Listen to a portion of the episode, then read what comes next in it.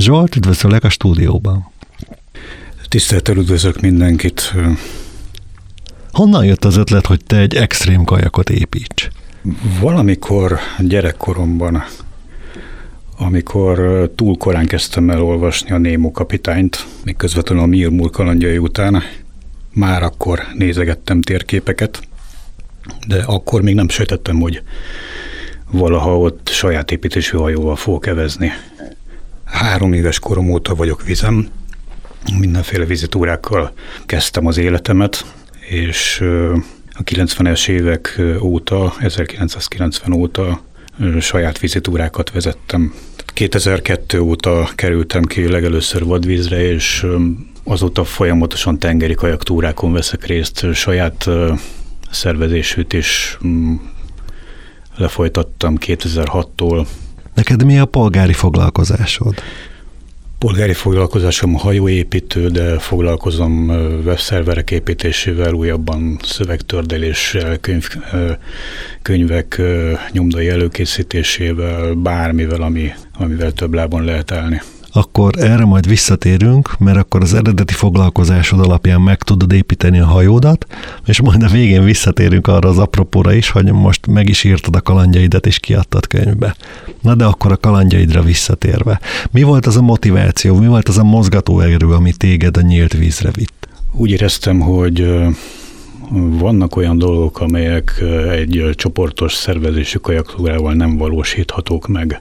Ugye ott van körülbelül 10-12 vagy akár 20 résztvevő, akik nagyon szeretnek, ugye, nagyon szeretnek kajakozni, és hosszabb túrákon részt venni, de nyíltabb területre időhiány, vagy éppen a, az időjárási körülmények miatt nem mennek ki. És mivel az én hajóm 6 méter feletti hosszal rendelkezik, és egy átlagos kajaktúrára kivitt hajó nagyjából 5 méteres. Így úgy éreztem, hogy egy ilyen hajóval bármi megvalósítható, például az égei tengeren, vagy akár túlélhető a fekete tengeren is bármi. Összeállt egy fantasztikus kajak, volt túra tapasztalatod, volt túra tervezési tapasztalatod, és 2016 magasságában egyszer csak fogtad magad és elindultál. Igen, ez egy 8 éves előkészítés volt. Uh-huh. 2008-ban kezdtem el építeni a hajómat egy olyan emberi szerelmi csalódás után, amikor az ember, egy, egy átlagos ember egyszerűen fogja magát, felmegy a hegy tetejére, és ott, ott, ott, ott hirtelen nagyon jól érzi magát. Tehát 2008-ban kezdtem el építeni a hajót, uh-huh. egy olyan szerelmi és emberi csalódás után, ami általában az embert nagyon-nagyon megtöri úgy éreztem, hogy ezt én inkább elkerülném. Kinyitottam a szekrényt, és benne találtam a 20 éves korom óta dédelgetett hajóterveimet, és megépítettem a hajómat. Valljuk be, hogy ez kifejezetten jól sikerült ez a hajó, hiszen elismerést is kapott. Egy lakásban kezdtem el építeni.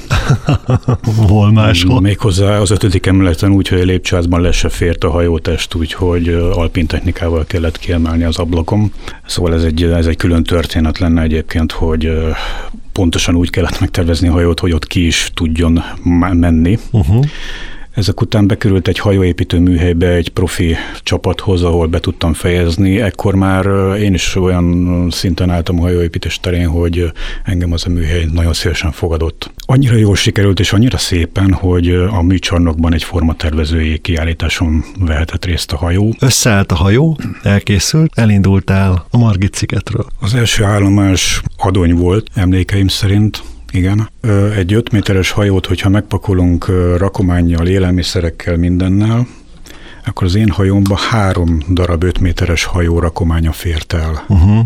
Annyira túl volt pakolva, hogy amikor Budapesten áthaladtam, egy kicsit aggódtam, hogy gond lesz, mégsem volt gond. Amikor túl magasan van pakolva a dekken és minden felszerelés, és így tornyosul az ember előtt minden, akkor akkor a hajó stabilitás egy kicsit megváltozik. Semmi gond nem volt. Mik azok a fontosabb eszközök, amik ilyenkor mindenképpen veled vannak? A létező legfontosabb eszköz ilyenkor a hajórádió uh-huh. és a józanész. Ha egyedül ez az ember akkor mindent százszor végig gondol, hogy mit cselekszik, mikor és miért. Úgy soha nem indultam el, hogy a meteorológiai ismereteket ne tudtam volna előre, 8 órára. Hát, vannak olyan technikai megoldások, hogy akár egy hétre, három órás lebontásban minden széladatot, minden meteorológiai információt le tud tölteni az ember magának, illetve rádión még segítséget is lehet kérni, vagy tanácsot kérni, hogy az a vihar, amikor éppen az adott területre érkezik, akkor az milyen körülményeket fog hozni nekem. És mi volt az a nagy sok csomag akkor a hajódban?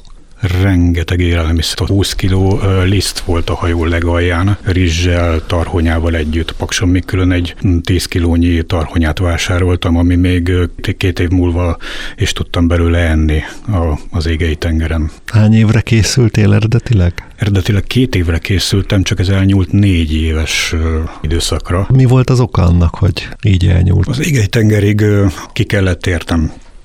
A Fekete-tenger többször megtréfált engem az időjárással, és furcsa mód még a Márvány-tenger is biztosított számomra meglepetéseket.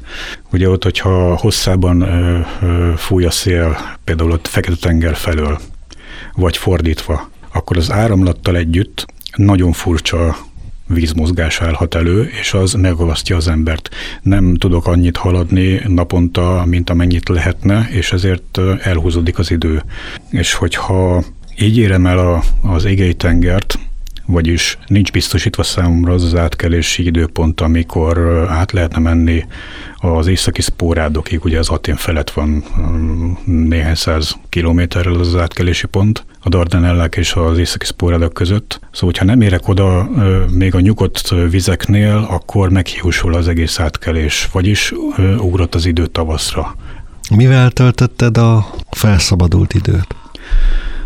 Amikor olyan helyzet állt elő, hogy veszteglés, akkor visszafelé elkezdtem részletezni a naplóírást, vagyis a friss emlékeket még részletesebben leírtam. Ugye ilyenkor az ember, amikor, amikor sok szabadidőben rendelkezik nap végén, vagy még indulás előtt, akkor naplót ír. Mást nem tud csinálni, illetve város néz, vagy, vagy fényképeket készít. Én inkább a naplóírást választottam, és olyan részletes vázatot csináltam, hogy évek múlva tökéletesen tudtam emlékezni minden részletre, amikor bővítettem az anyagomat. Uh-huh. Volt olyan pillanat, amikor úgy érezted, hogy nem fogod tudni befejezni?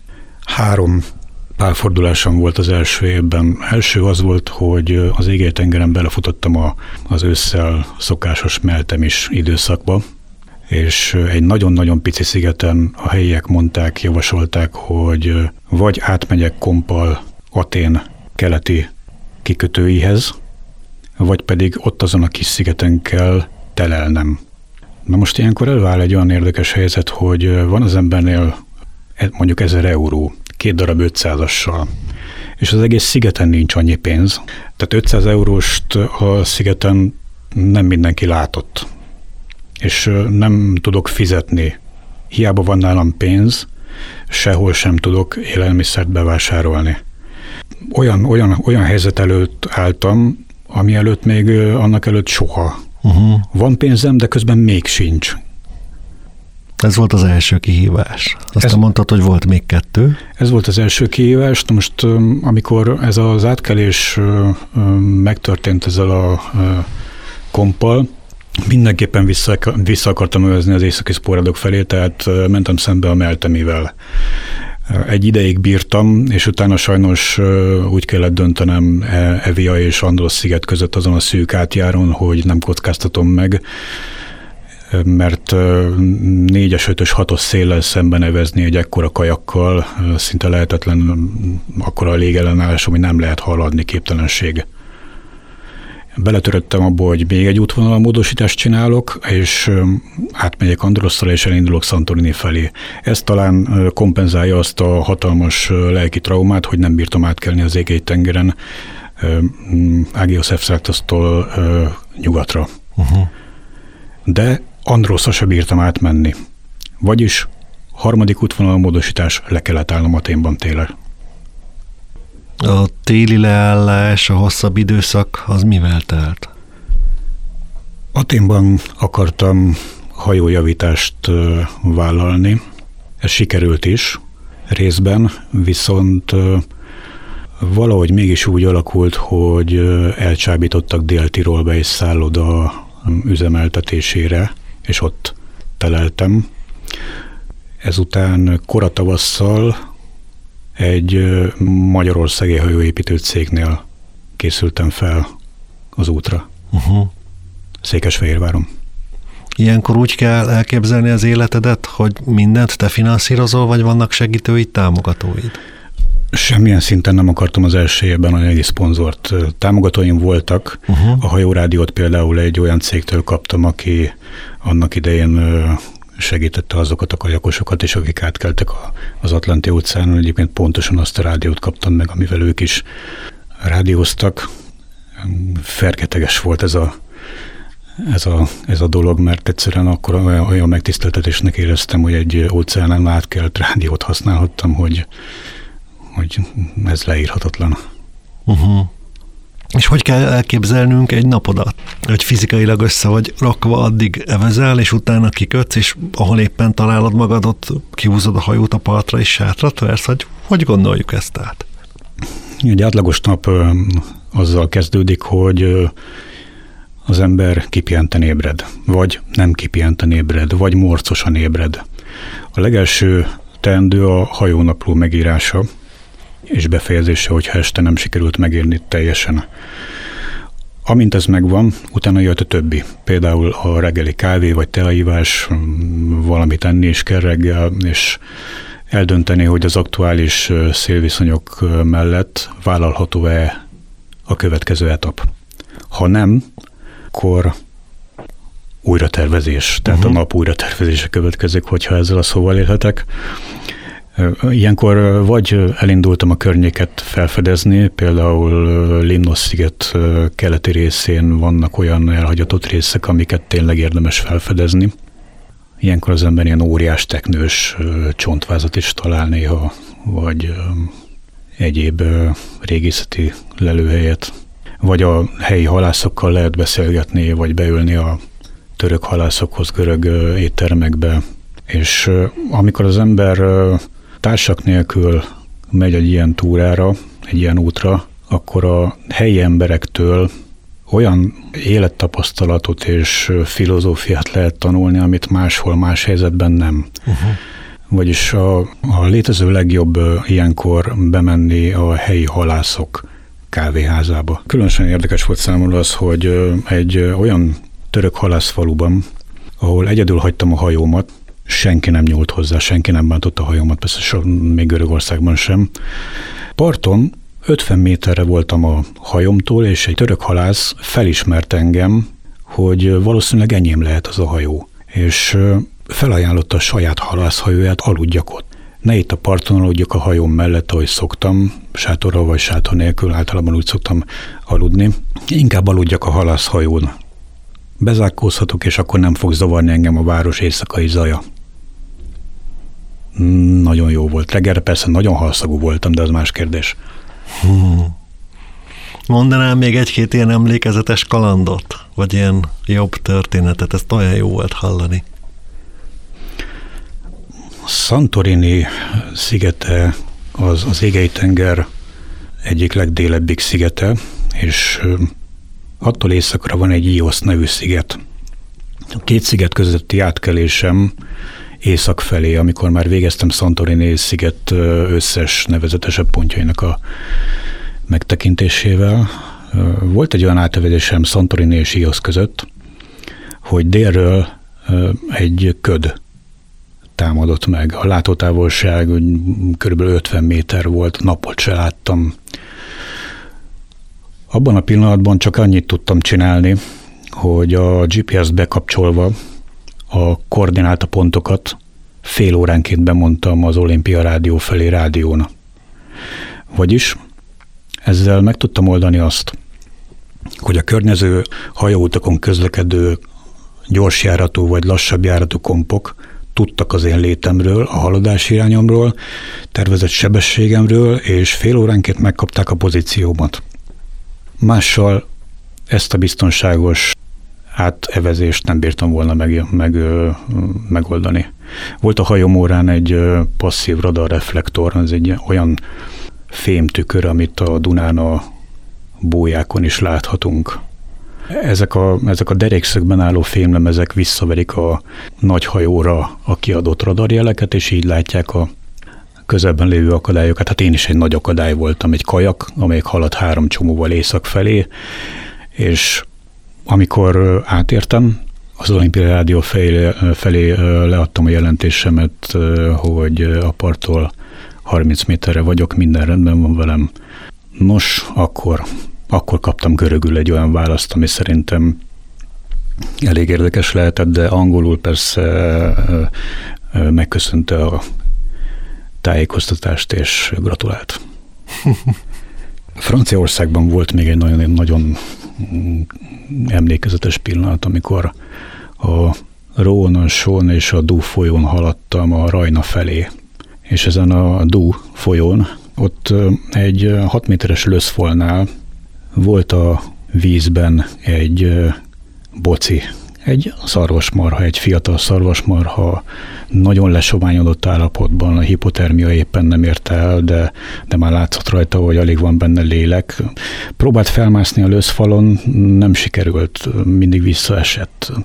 És akkor a túlparton leálltam, körbenéztem, és azt láttam, hogy tényleg sehol nem tudnak kimenekülni vissza a, a csordájához, és segítettem neki, el kellett takarítani a az uszadékfákat a part egy részéről, és ott, ott, ott sikerült a 45 fokos ottani lejtőn fel tolnom, de alig bírt a lábára állni. A végén, végén persze sikerült. Na most az a hálás tekintet, amit láttam rajta, amikor túlélte és nézett engem néhány percig, azt, azt, azt nem lehet elfelejteni. Istenem, mire nem volt energiád még ott? Zsolt, hazatértél, eltelt egy kis időszak, és megírtad a kalandjaidat. A könyv talán gyerekkorom egy másik álma volt, hogy egyszer talán író leszek, de mindig kitértem előle, hogy ilyesmi megvalósulhasson. Ez a hajónapló, amit feldolgoztam három év alatt, ez folyamatos tanulással telt.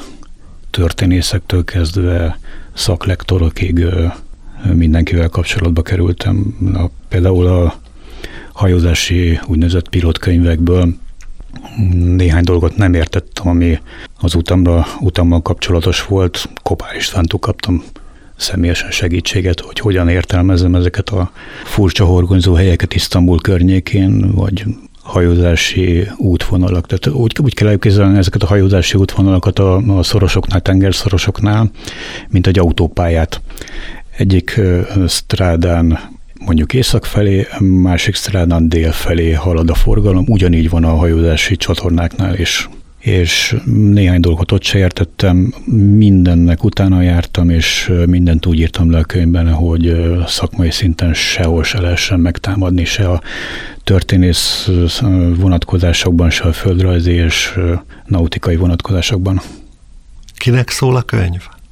Mindenkinek, aki vagy furcsán mondva önmaga elől akar menekülni, vagy a világ elől. Úgy próbáltam mindent súlyolni benne, hogy ha nincs semmit, csak egy kajakod, akkor is bármit megbírsz valósítani az életben, körülbelül járni a világot is akár, vagy el tudsz indulni Budapesttől akár Londonig, vagy Gibraltárig megteheted.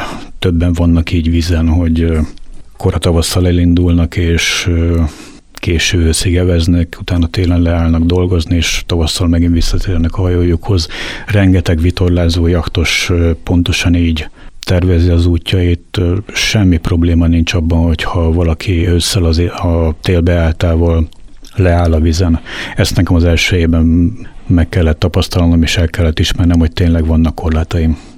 Zsolt, mikor hajózol legközelebb? Nagyon félek a vízőszállástól, mert eddig hónapokban, fél években mértem a, az útjaimat megszakítás nélkül. És hogyha megint véletlenül vízre kerülnék, akkor lehet, hogy ismét elindulnék valamerre. Ha terveznék megint egy utat, könnyen lehet, hogy ugyanúgy indulna, mint a mostani négy éves túrám, hogy nem mondanám meg előre, nem merném elmondani, hogy merre megyek. Uh-huh. Az derüljön ki az út közben. Nagyon értelek. Ahhoz egyébként, hogy valaki már az elején felvállalja, hogy merre megy, kell egy bátorság, nekem ez nem volt.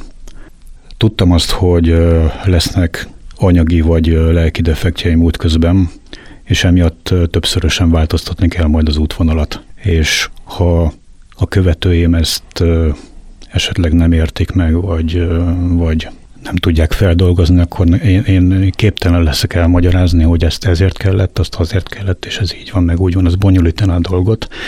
Inkább vállaltam azt, hogy rögtönzök. Uh-huh minden útvonal módosításnál, és ebbe bele is törődök, hogyha valaki úgy indul el egy ilyen túrára, hogy mindent maga akar felügyelni és irányítani, az már félig meddig egy irányításmánia, azt nem szabad a saját véleményem szerint, mert lehet, hogy az lesz mindennek a korlátja. Zsolt, nagyon szépen köszönöm, hogy itt voltál velünk a stúdióba. Nagyon őszinte gondolatokat osztottál meg velünk a több éves kalandozásoddal kapcsolatban. Köszönöm szépen a lehetőséget. Kedves hallgatóink, a vendégem Bihari Zsolt volt, nyílt vízi tengeri kajakos és most már könyvíró.